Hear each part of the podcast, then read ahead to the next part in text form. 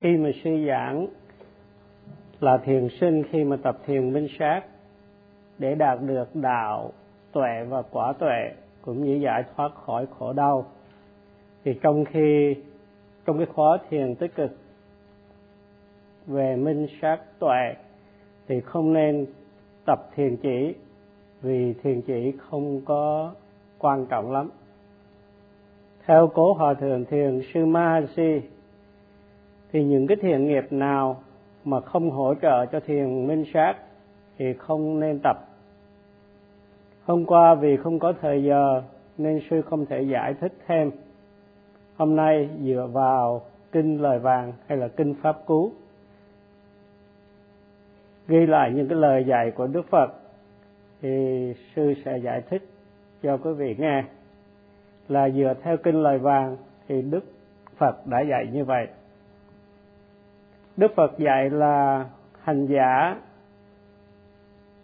không nên tập những gì không có ý nghĩa lắm hay là không quan trọng. Vì làm như vậy thì nó không mang lại lợi ích cho chính mình. Và hôm nay sư dựa vào cái trường hợp của đại đức Athatha để mà giải thích thêm cái điều này thì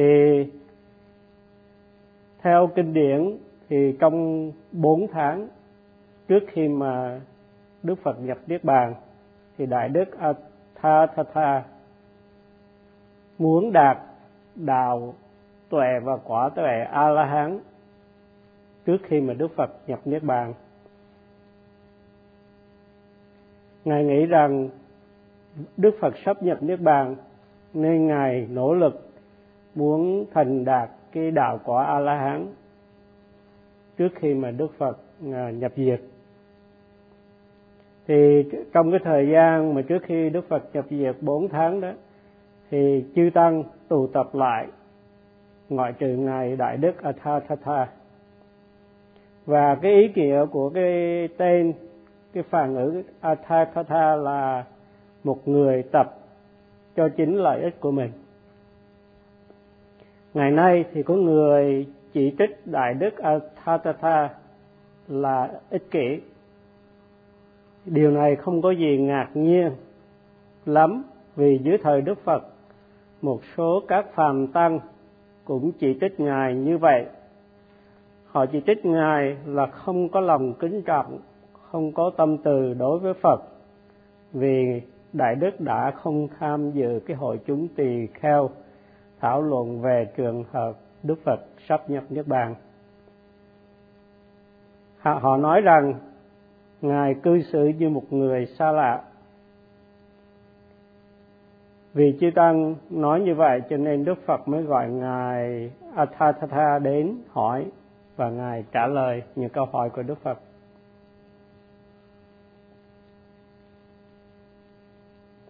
Sau khi mà à, hỏi ngài Athathatha thì Đức Phật biết rõ ý muốn của Đại Đức và Đức Phật thốt ra là lần thay, lần thay. Rồi Đức Phật giải thích chi tiết cho hội chúng tỳ khưu nghe. Nhưng sư chỉ tóm tắt ở đây thôi. Ngày nay có người cũng chỉ trích những người lo tu tập là ích kỷ, cũng giống như ngài Athathatha nhưng mà riêng Đức Phật thì khen ngợi đại đức Athakata là đã làm đúng theo những gì Đức Phật dạy. Đức Phật à, dạy chư vị tỳ khưu như sau: người mà có tâm từ đối với Như Lai phải hành động giống như đại đức Athathatha. Những ai mà cúng dường đèn hương hoa đến Như Lai không phải là những người kính trọng Như Lai thật sự. Chỉ những ai thực tập theo thánh pháp mới thật sự kính trọng Như Lai. Để đạt được thánh tuệ, thì chư tỳ khưu phải theo gương đại đức Atthakatha. Đức Phật dạy, dù làm lợi ích cho người khác, nhưng không vì thế mà giảm lợi ích của chính mình. Do đó, nên hiểu đâu là lợi ích thật sự để thực tập cho chính lợi ích của mình.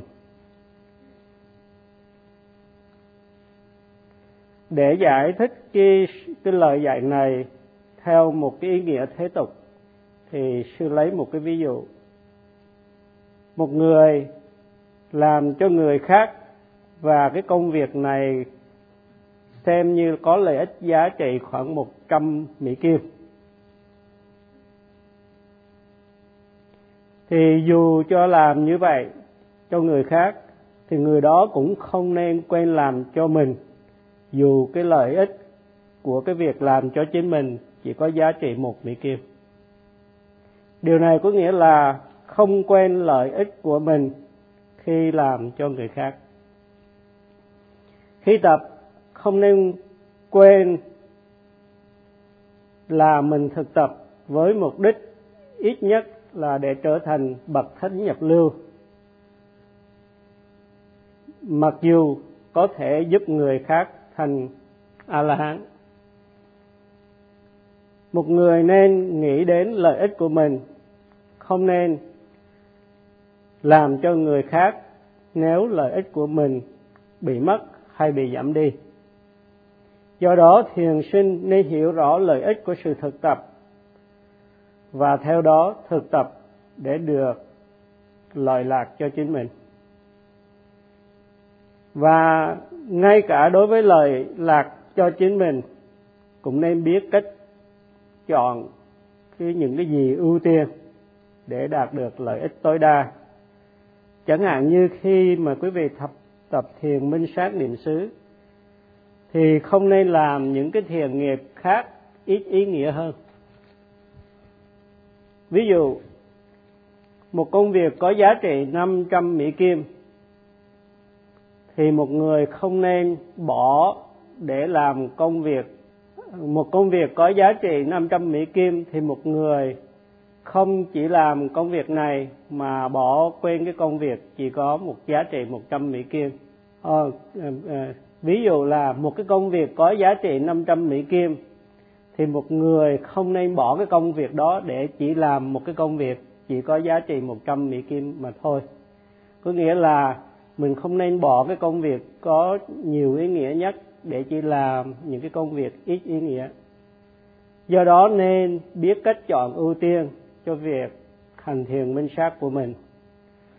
Trong những cái thiền nghiệp như cúng dường, kỳ giới, tập thiền chỉ và thiền quán thì thiền quán mang lại lợi ích nhiều nhất như giúp hành giả đạt được đạo tuệ, quả tuệ và thoát khỏi khổ đau. Thiền sinh khi mà hành thiền minh sát thì tập ngày đêm để với mục đích là thoát khỏi vòng luân hồi. Cho nên không nên làm những cái thiền nghiệp ít quan trọng hơn. Thiền nghiệp minh sát có công năng là giải thoát khỏi khổ đau, và những cái thiền nghiệp khác không có được như vậy do đó, không nên tập thiền chỉ khi đang hành thiền minh sát niệm xứ tóm lại, nên biết chọn ưu tiên đúng đắn nếu không, mình sẽ là một người thiếu trí tuệ vì không nhận được lợi ích tối đa cho mình khi làm những cái điều không có ý nghĩa trong cái khó thiền. Trong cái câu kệ, một người không nên để lợi ích của mình suy giảm, thì chú giải nói, chư tăng có nhiệm vụ đối với tu viện, bảo tháp, làm công việc cho thầy giáo thọ của mình những công việc này cần hoàn tất. Đối với những ai hoàn tất cái nhiệm vụ thì mới có thể thành đạt đạo quả. Tuy nhiên, hành giả nên theo gương đại đức Athathatha là trong cái khóa thiền minh sát niệm xứ, nên đặt cái sự thực tập của mình lên hàng đầu.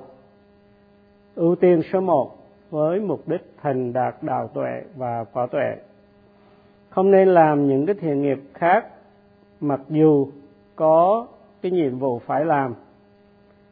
Khi thiền sinh tập trong khóa thiền tích cực để đạt được đạo quả giải thoát khỏi khổ đau. Dù không phải là chư tăng, nhưng cũng nên tránh làm những việc ít ý nghĩa.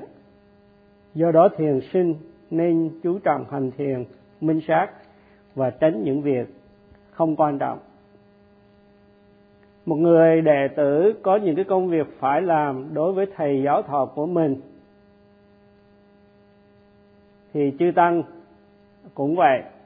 Nhiệm vụ này cần phải hoàn tất. Trong khóa thiền, việc hoàn tất có thể được trì hoãn để dồn nỗ lực vào việc hành thiền. Nếu thiền sư không làm bổn phận, thì thiền sư sẽ phạm giới và người đệ tử không làm những bộ phận của mình cũng phạm giới. Nhưng mà trong một khóa thiền tích cực, thì cái nhiệm vụ mà phải hoàn thành này có thể được miễn để cái hành giả chú trọng vào việc thực hành, hầu đạt được lợi lạc tối đa. Đó là cách giải thích của chú giải dựa theo những lời dạy của đức phật, là hành giả không nên làm những việc ít ý nghĩa khuyến khiến suy giảm lợi ích lợi ích cho chính mình. Một vị tăng có nhiệm vụ và trách nhiệm đối với thầy giáo thọ và ngược lại, thầy giáo thọ cũng có nhiệm vụ đối với vị tăng. Nếu mà không hoàn tất thì cả hai đều phạm giới. Đó là theo lời dạy của đức phật. Và đây là chướng ngại đối với việc tái sinh vào một cảnh giới tốt đẹp tuy nhiên trong một cái hóa thiền tích cực thì điều này ít ý nghĩa so với việc thực tập à, nghiêm chỉnh. Do đó trong các khóa thiền cái ưu tiên đầu là tập thiền minh sát niệm xứ. Các sư có thể xin thầy miễn thi hành nhiệm vụ suốt thời gian thực tập để khỏi phạm giới khi thực tập nghiêm chỉnh và chuyên chú thì cái vị tăng có thể đạt đạo quả trong cái khó thiền minh sát tích cực.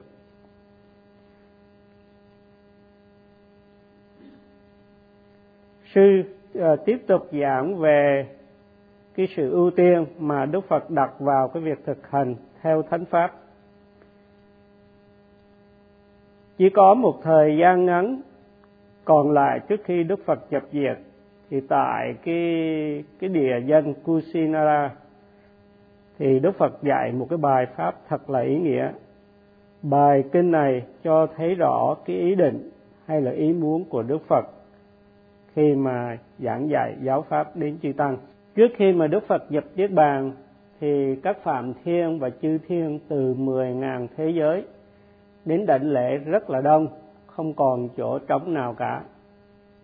Những cái vị này bày tỏ lòng kính trọng đến Đức Phật bằng dân hoa và ờ, hòa tấu nhạc. Ngày nay có nhiều người cũng cúng dường hoa, quả, hương, đàn và tụng kinh, nhưng mà không có thực tập. Sư không biết những cái vị này nghe sư giảng hôm nay sẽ nghĩ như thế nào. Tuy nhiên, sư chỉ lặp lại lời những gì Đức Phật dạy mà thôi. Đức Phật dạy cách bày tỏ lòng kính trọng cao nhất đối với Phật như sau.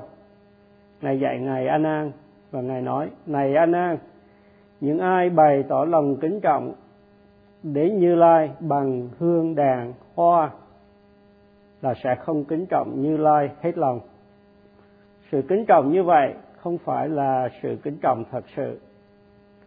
Sự kính trọng thật sự từ một người đến Như Lai, dù người đó là tăng, ni, cư sĩ nam, cư sĩ nữ, phải chính là sự thực tập thiền minh sát niệm xứ để đạt được đạo quả đạo tuệ và quả tuệ và chứng ngộ niết bàn để giải thoát khỏi khổ đau. Đây mới là sự kính trọng hết lòng. Đức Phật rồi dạy tiếp ngài A Nan nên quyết tâm thực tập để đạt đạo quả và chứng ngộ niết bàn. Ở các cái trường hợp khác, thì trong kinh điển thì đức phật có những cái lời dạy như là sách đấng, phật tử cúng dường. Bởi vì cái sự cúng dường là cái sự thiền nghiệp, nhưng riêng ở đây cái sự cúng dường như là hương, hoa, đàn, không phải là sự kính trọng thực sự. Thì theo chú giải, cái điều khác biệt này cho thấy rõ ý muốn của đức phật.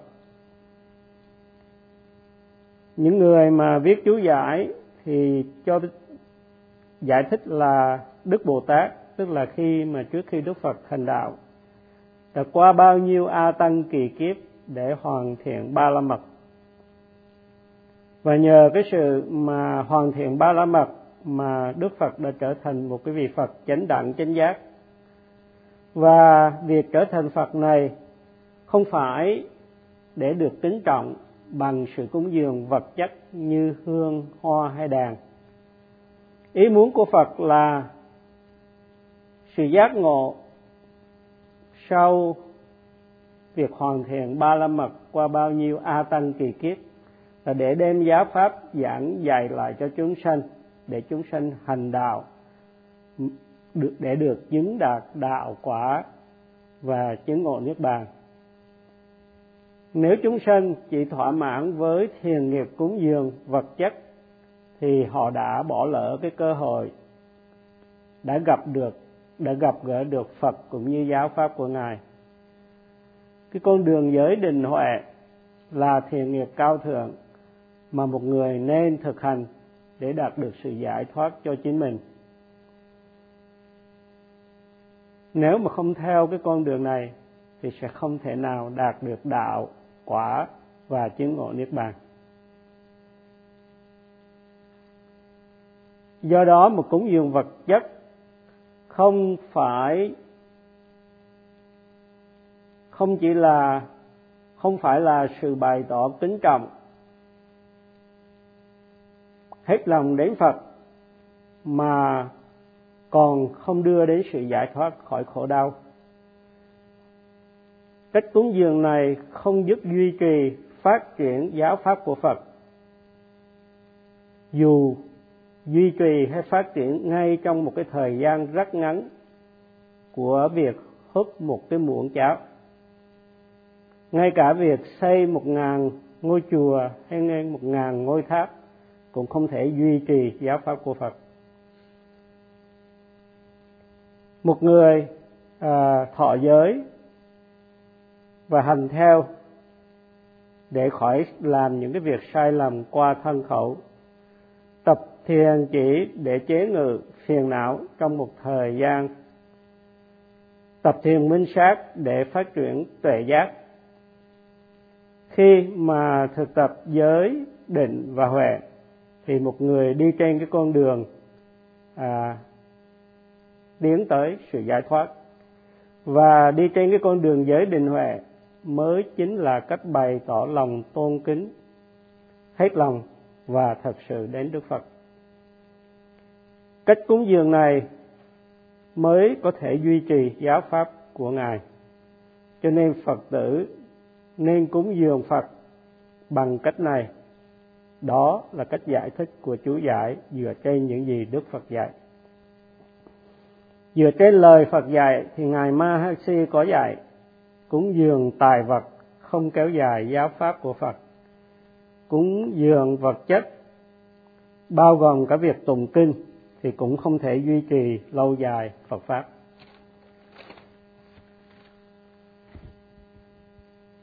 tập để phát triển tuệ giác và đạt đạo quả là sự cúng dường cao thượng nhất. Tập thiền minh sát là đi trên con đường giới định huệ để chứng ngộ niết bàn và thoát khỏi khổ đau. Nhờ tập thiền minh sát mà một người có khả năng xuyên thấu và chứng ngộ được bốn cái sự thật cao thượng. Khi thực tập thiền minh sát thì hành giả thanh lọc được thân khẩu và ý, khiến cho cung cách và lối ứng xử trở nên có văn hóa và dễ thương do đó, thực tập để đạt thánh pháp mới là sự cúng dường thật sự hết lòng đến Đức Phật và giúp đóng góp vào việc gìn giữ và duy trì giáo pháp của Ngài. Bởi vì giáo pháp của Ngài là cái văn hóa thật sự của Phật giáo. Một người nên theo gương của Đại Đức Athathatha khi tập thiền minh sát niệm xứ. Nên biết rõ cách thực tập và thực hành một cách nghiêm chỉnh để đạt được đạo quả và chứng ngộ niết bàn. Trước khi hành thiền thì phải hết lòng học hỏi cái cái phương pháp, thì đó là pháp học và khi hành thì tập một cách nghiêm chỉnh, đó là pháp hành khi có cả hai pháp này, tức là có pháp học và pháp hành, thì kết quả thì sẽ chứng ngộ được niết bàn, đạt đạo tuệ và quả tuệ. Và sự thành đạt đạo tuệ, quả tuệ chứng ngộ niết bàn là pháp thành. Do đó một người nên thực tập giáo pháp của phật. Và để được như vậy, thì nên học hỏi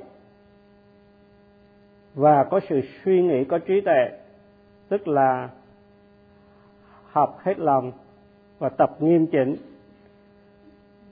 Và khi tập thì sẽ hoàn thành được cái con đường giới định huệ và kết quả là sẽ chứng ngộ được niết bàn. Khi một người gặp một bậc thầy có khả năng giảng dạy thì cố gắng lắng nghe cho biết rõ cái phương pháp rồi quyết tâm tập nghiêm chỉnh bằng cách ghi nhận tất cả các hiện tượng danh sắc sanh khởi qua sáu cửa giác quan với trạng thái hướng tâm, tức là tầm, với nỗ lực là tấn, để phát triển chánh niệm. Tập một cách nghiêm chỉnh, không lơ là, không dễ vui, và nhờ liên tục ghi nhận cái đề mục mà chánh niệm được thiết lập một cách vững vàng. Và nhờ chánh niệm được thiết lập một cách vững vàng thì tâm định phát triển và tuệ giác sanh khởi. Các tuệ giác như tuệ danh sắc, tuệ tương quan nhân quả, tuệ thấy vô thường, khổ và vô ngã cùng với những tuệ giác cao hơn.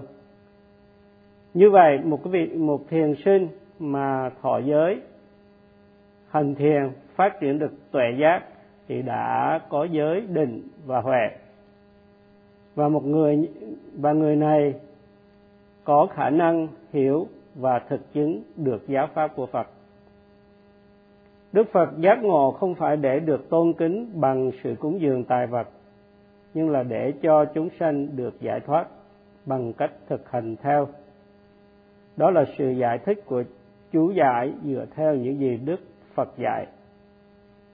Sư mong rằng tất cả các thiền sinh sẽ thực tập nghiêm chỉnh để phát triển được tuệ giác và chứng ngộ niết bàn, hầu hưởng được, hầu hiểu được cái cốt tủy của giáo pháp của Phật để bày tỏ cái lòng tôn kính thật sự và hết lòng đến Đức Phật theo cái lời dạy của Ngài. Sư chấm dứt bài pháp thoại ở đây.